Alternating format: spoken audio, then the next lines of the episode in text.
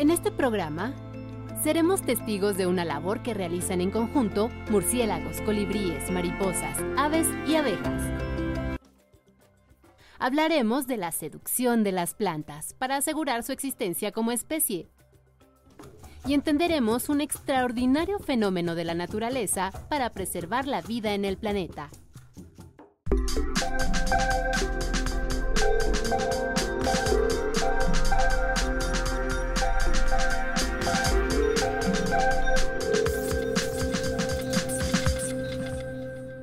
Bienvenidos a Factor Ciencia, soy Lucía Vázquez y en esta ocasión los saludamos desde Universum, Museo de las Ciencias de la UNAM, ubicado en Ciudad Universitaria al sur de la Ciudad de México. Este programa está dedicado a un tema esencial para la vida, la polinización. Visitaremos exposición temporal, vínculos invisibles, polinizadores y biodiversidad, así que los invito a conocer la importancia de los polinizadores en los ecosistemas y en la producción de alimentos. Un tema interesante, quédense. Esto es Factor Ciencia, comenzamos.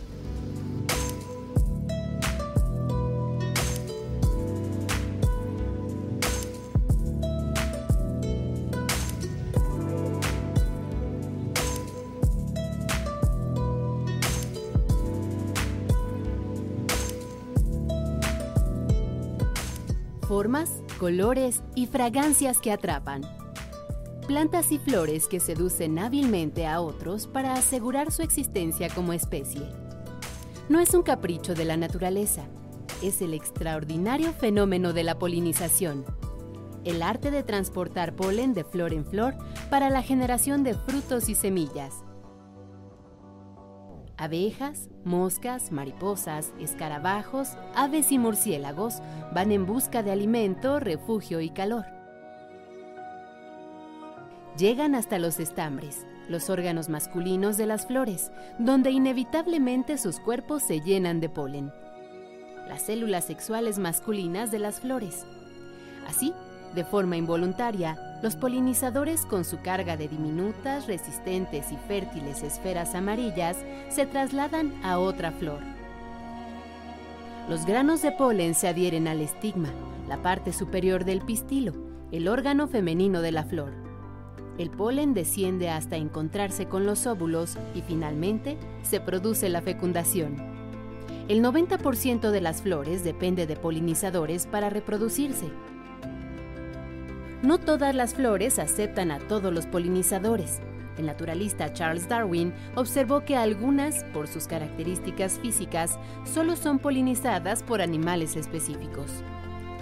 Un ejemplo es el caso de algunas especies tropicales cuyo polen solo es alcanzado por el pico de los colibríes, una evolución mutua. Los polinizadores son fundamentales para mantener la biodiversidad, son pieza clave en la salud de los ecosistemas y de acuerdo con datos de la Organización de las Naciones Unidas para la Agricultura y la Alimentación, la FAO, tienen un impacto profundo en la producción de 87 de los principales alimentos que se cultivan a nivel mundial.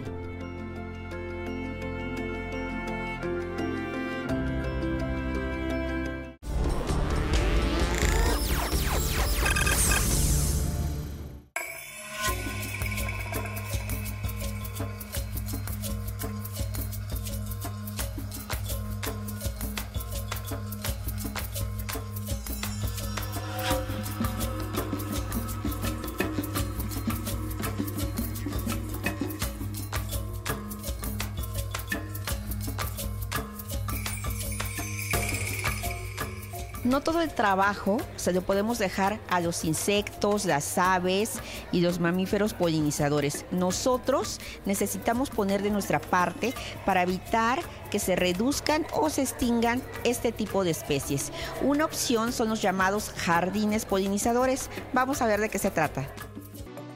Es más que un jardín de flores.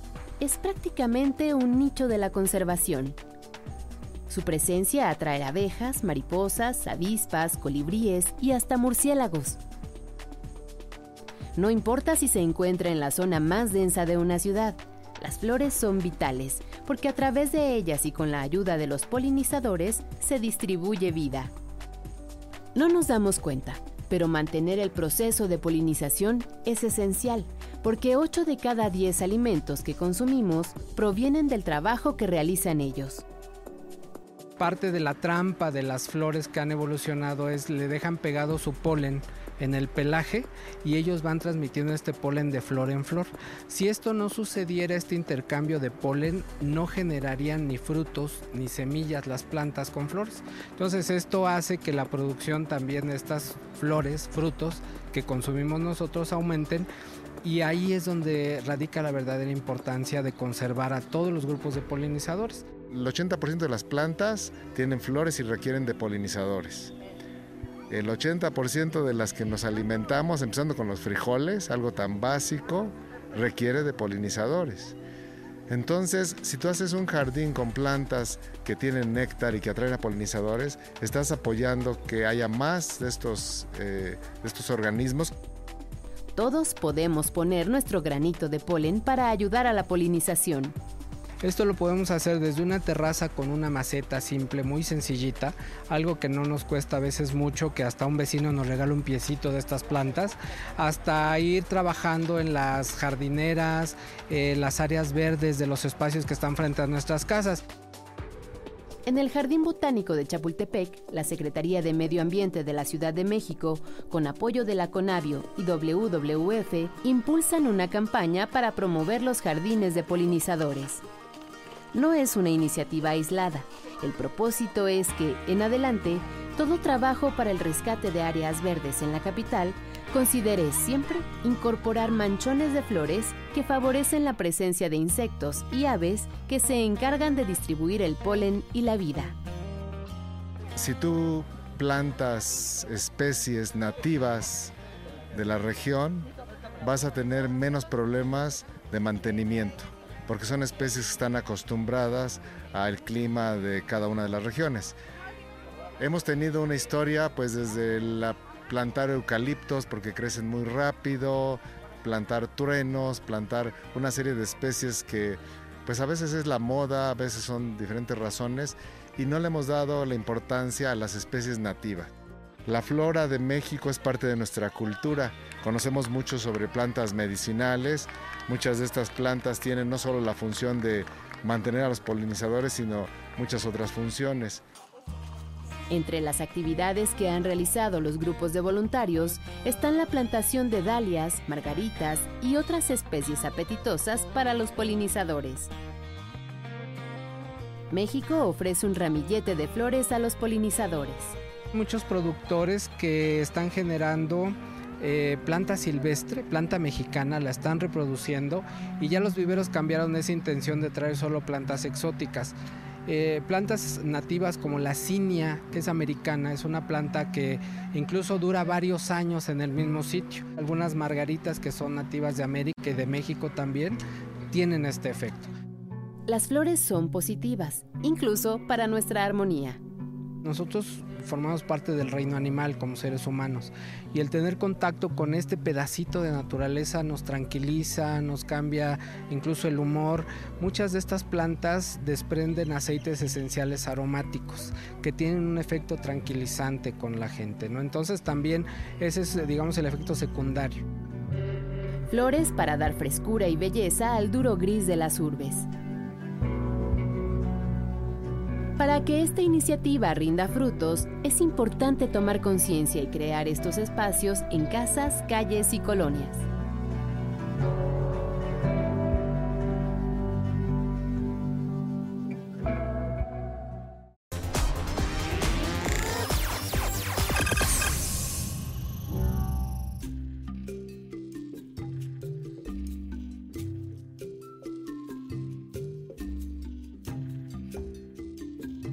Frijol, calabaza, chile, cacao, vainilla, jitomate, aguacate. Son algunos de los más de 330 alimentos cuya producción se está viendo afectada en México a causa de la disminución de las colonias de abejas. Estos insectos incansables y tan populares que van de flor en flor, además de proporcionarnos miel y cera, son los mayores polinizadores del planeta. Una tarea nada fácil que no llegamos a reconocer ni a tomar en serio. En números, para producir un kilo de miel se requiere el trabajo de 2.500 abejas que hayan obtenido el néctar de 4.5 millones de flores. Esto significa que también transportan el polen a los mismos 4.5 millones de flores. El problema que tenemos encima es que estamos llevando al borde de extinción a las abejas. Estamos acabando con más de la mitad de sus poblaciones. Las causas por supuesto, el cambio climático, destrucción de ecosistemas, monocultivos, uso de agroquímicos, insectos invasores, enfermedades y estrés al que se enfrentan las abejas al tener que producir mayores cantidades de miel. A esto se suma el llamado colapso de la colmena, la desaparición masiva de obreras. Sencillamente salen de la colmena y ya no regresan. Hasta ahora la teoría más aceptada es el uso de pesticidas que alteran el sistema inmunológico y lo más grave, el cerebro de las abejas. Se desorientan sin saber cómo reconocer la ruta de regreso. Ante esto, urge generar acciones para cuidar y proteger a estos insectos. Sin abejas no hay alimentos.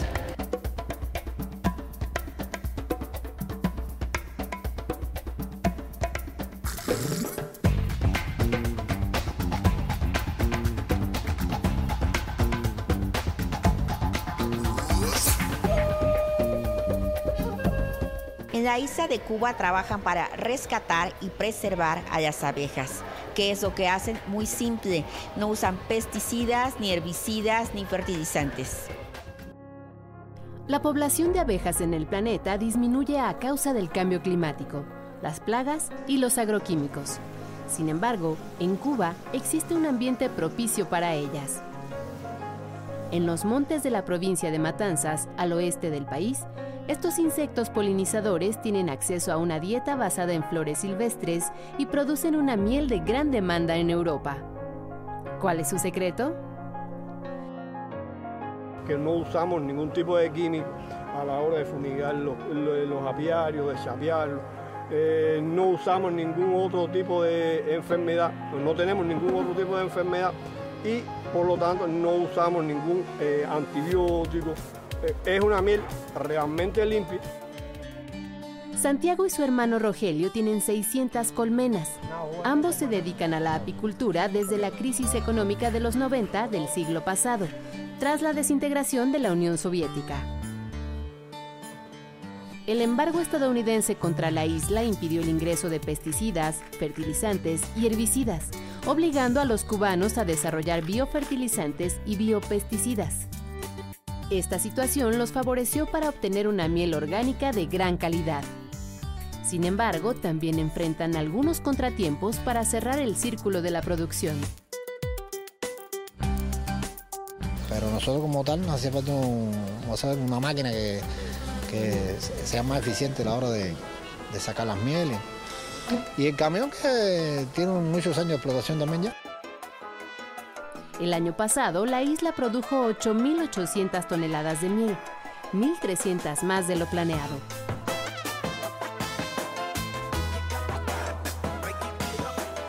Si queremos una primera fase llegar a las 1.200 toneladas, que es el récord que data del año 1933, y después trabajar por lograr las 15.000. La miel cubana se vende en Alemania, Francia, España, Gran Bretaña y Suiza. El objetivo que tienen más inmediato es llegar a los mercados de China y Arabia Saudita.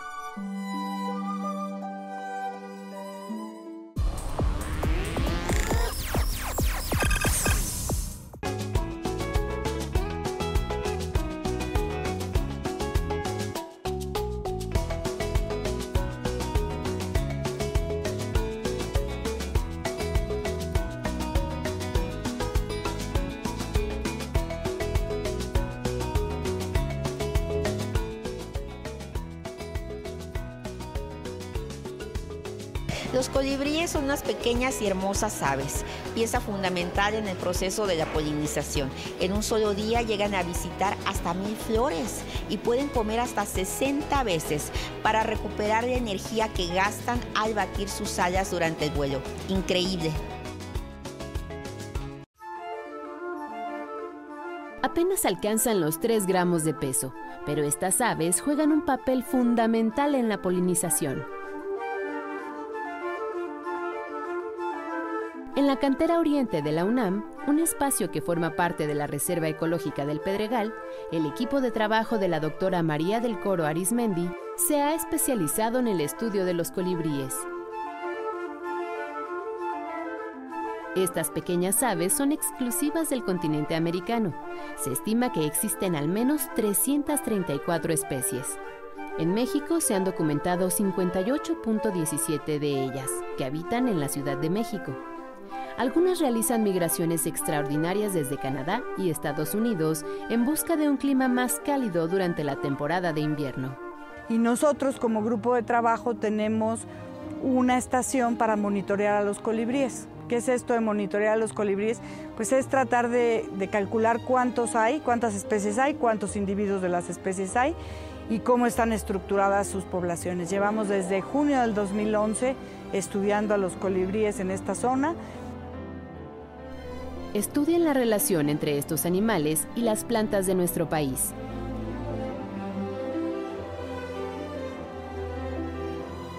Las plantas solamente florecen en ciertos periodos. A veces coincide con la época en la que el colibrí viene bajando de Estados Unidos, por ejemplo.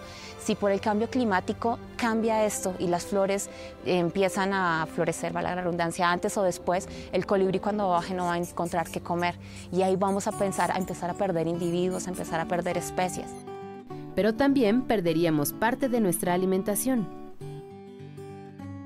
Nosotros prácticamente la mayor parte de, los alimentos que consumimos vienen de plantas polinizadas por animales, no solo colibríes. Ahí tenemos que meter abejas, abejorros, murciélagos. Entonces, con toda la degradación que hemos estado haciendo de nuestros ambientes, por las razones que sean, el cambio climático, la deforestación, estamos, estamos afectando directamente a estas especies que son los que a la larga nos están dando de comer.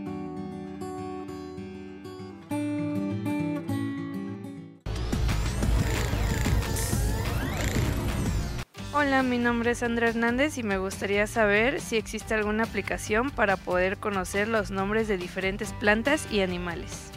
Bueno, Naturalista es una plataforma eh, con una aplicación móvil que permite a cualquier usuario que se inscribe, es una plataforma gratis, tomar fotos de plantas y animales, subirlas a la plataforma y conocer qué especies está fotografiando.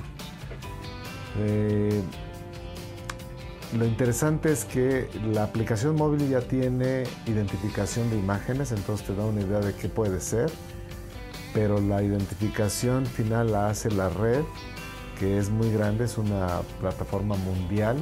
Entonces tú puedes subir una foto de un árbol y te la identifica alguien en otro país. Y a medida que se van confirmando las identificaciones, las observaciones pasan de ser observaciones casuales hacer observaciones de, investigación. Lo interesante de esta plataforma es que pues con el tiempo, como tú tomas la foto ya tiene localidad, la ubicación y la fecha, tú vas haciendo junto con todos los demás participantes los mapas de distribución de estas especies.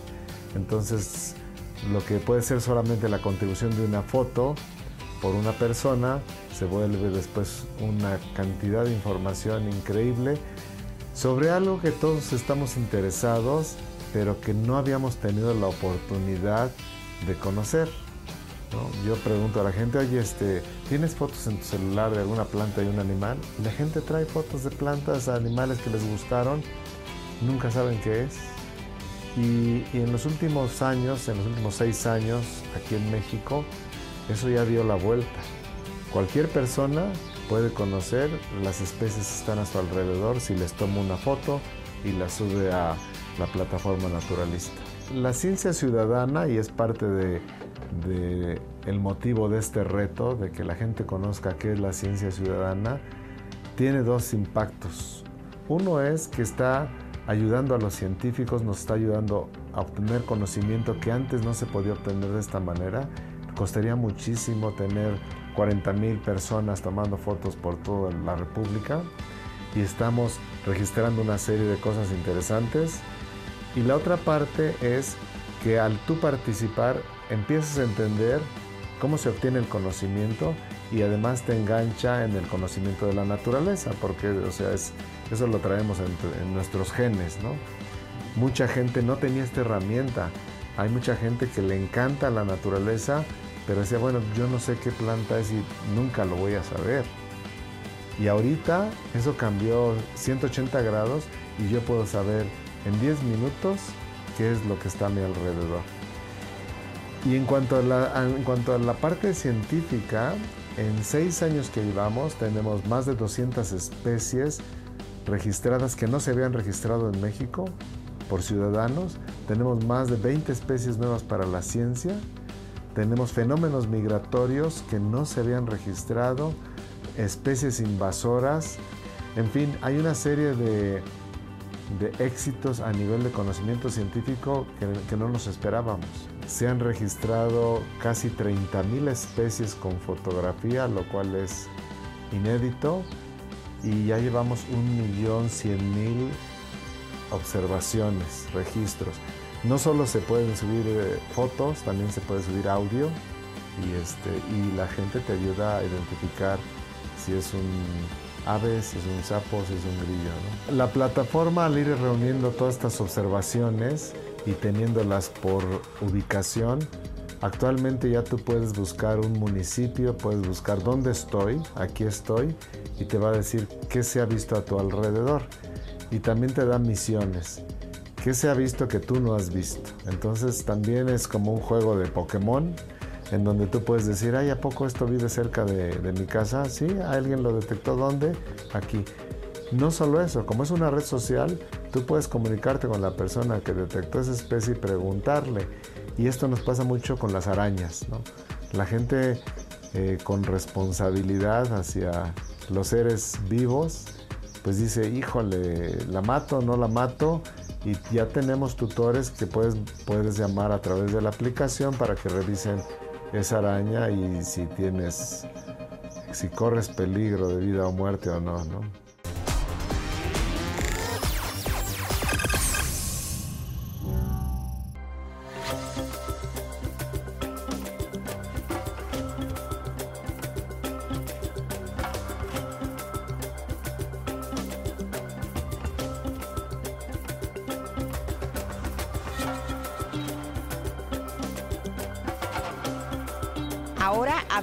Otro polinizador, el único mamífero que tiene la capacidad de volar, el murciélago. No solo transportan polen, ayudan a la dispersión de semillas y se encargan de varias especies de insectos que se convierten en plaga para los cultivos. Son los únicos polinizadores de plantas como el agave. Sin ellos no habría ni tequila ni mezcal. Con su trabajo previenen la erosión de suelos, aportan refugio y alimento a muchas otras especies de fauna.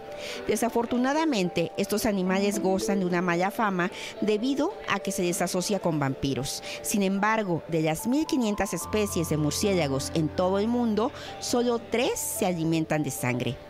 La dieta de estos mamíferos nocturnos se basa en polen, néctar, frutos e insectos. Lamentablemente, la mayoría de estos animales incomprendidos se encuentra en una situación de riesgo.